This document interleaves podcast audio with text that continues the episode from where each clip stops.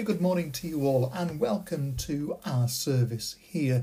Today it's being delivered by podcast for the very first time because we're caught up in the middle of the COVID 19. And of course, all the churches up and down the country are closed for worship and private prayer. So, this morning's short podcast contains a collect for Palm Sunday, a reading, uh, some reflections from myself, prayers, and a song for you to join in with. Now, as we gather together, you might like to pause now to light a candle as we help ourselves become more conscious that we are in God's loving presence.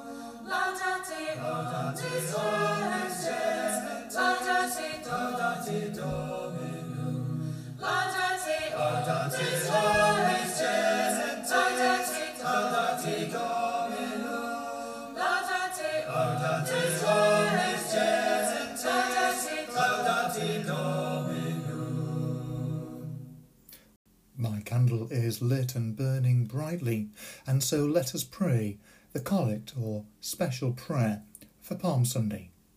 Almighty God, who in your tender love towards the human race sent your Son, our Saviour, Jesus Christ, to take upon him our flesh and to suffer death upon the cross.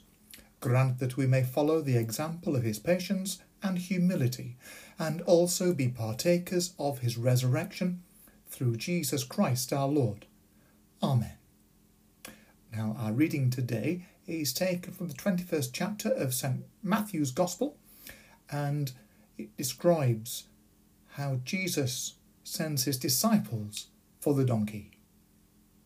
When they had come near Jerusalem and had reached Bethphage at the Mount of Olives, Jesus sent two of his disciples, saying to them, Go into the village ahead of you, and immediately you will find a donkey tied and a colt with her, and tie them and bring them to me. If anyone says anything to you, just say this The Lord needs them, and he will send them immediately. This took place to fulfill what had been spoken through the prophets, saying, Tell the daughter of Zion, Look, your king is coming to you, humble and mounted on a colt, the foal of a donkey. The disciples went and did as Jesus had directed them. They brought the donkey and the colt and put their cloaks on them, and he sat on them. A very large crowd spread their cloaks on the road, and others cut branches from the trees and spread them on the road. The crowds that went ahead of them and that followed were shouting, Hosanna to the Son of David! Blessed is the one who comes in the name of the Lord! Hosanna in the highest heaven! Amen. Not long ago, I watched a beautiful film all about the life of Jesus through the eyes of a little donkey. The story began with the donkey being taken away from its mother in order to make a special journey. Now, that journey was to carry a young woman who was expecting a baby from her home in Nazareth to the town at Bethlehem. And there, in a stable, the donkey witnesses the birth of the baby, who is then visited by excited shepherds and solemn wise men, all of whom are making some strange predictions about this baby's life. The donkey is soon to make another journey, this time taking the Holy Family as they flee out of Egypt. Joseph takes Mary, his wife, and their infant Jesus out of the reach of the wicked King Herod. And then, many years later, we see this donkey set to carry Jesus once again. But this time, he is not a helpless baby, but a grown man who has gained such a reputation that people throng out in great numbers, waving palm branches and shouting words of Hosanna, greeting and hailing him as their king. But in the film, this is not the final journey that this little donkey makes. For just a few days later, he's taken outside the city walls of Jerusalem to a rather grim place of execution called Golgotha, where three bodies are hanging on a cross. The lifeless body of Jesus, the humble king, is laid across the donkey's back, and the donkey gently carries him to the tomb, the tomb hewn or cut out of rock. Of course, the story that the same donkey may have carried Jesus on all occasions may not be true. I like to think that it is. But what is captured in that story that I saw, and I believe the book that goes with it, is the fact that from the moment of Jesus' birth, indeed his conception, through to the events of the first Holy Week over 2,000 years ago, people recognized that Jesus was special, for he was God's gift to the world. It also makes us face the fact, though, that we as human beings are somewhat fickle. We don't always get things right.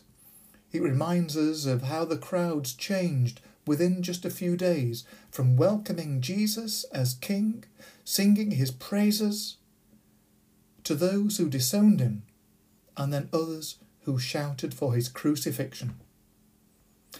Over these last few weeks, we have experienced exactly this same human nature. We've seen how people on the news can be selfish, greedy, in their panic to look after themselves. However, what has come across so strongly is that we as human beings can also be incredibly inventive, imaginative, caring. We can be utterly selfless, kind, and generous. And what's more, we can pull ourselves together as a community and indeed as a worldwide family in the face of the coronavirus. And as we now enter Holy Week and try to walk with Jesus in the way of the cross, we will once more come face to face with human wickedness and have to accept our own part in crucifying Jesus.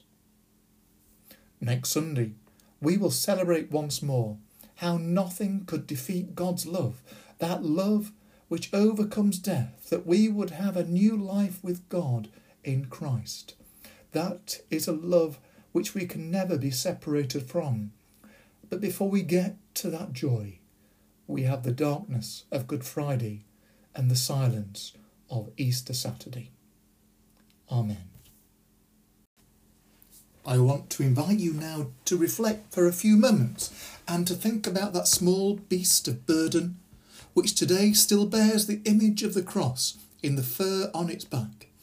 Ask yourself, am I ready to share the burden of carrying Christ's cross and to know something of his sorrow and suffering? Are there people indeed around you at this time who are carrying heavy burdens? If there are, how might you be able to share to relieve those burdens? And here is the music I will sing the wondrous story.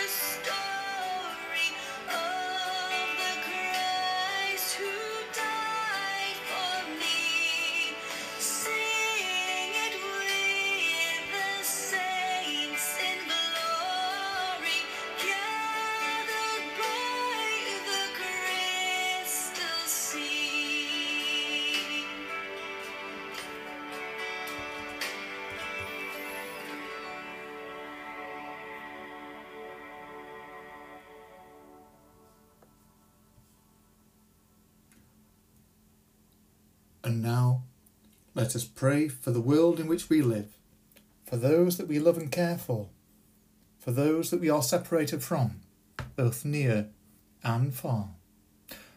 Hosanna, we greet you, O Son of David, not this year outside with a jostling crowd, but quietly and at home, bound to each other by prayer. Hosanna, we greet you, O long awaited King, not this year led into church by cross and clergy, but led instead by a renewed sense of the world's deep need for you. Hosanna, we greet you, O Christ, not this year with palm branches, but with the upturned palms of our hands, ready and waiting to welcome you. Amen.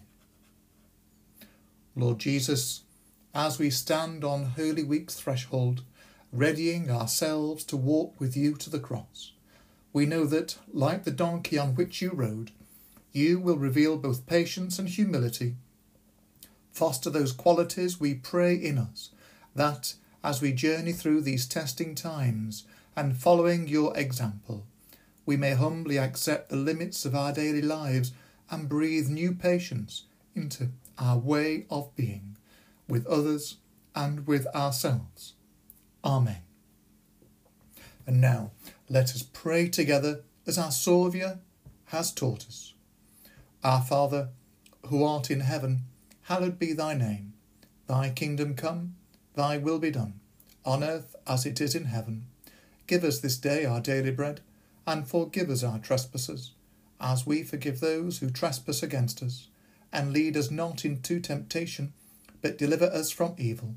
For thine is the kingdom, the power, and the glory, for ever and ever. Amen.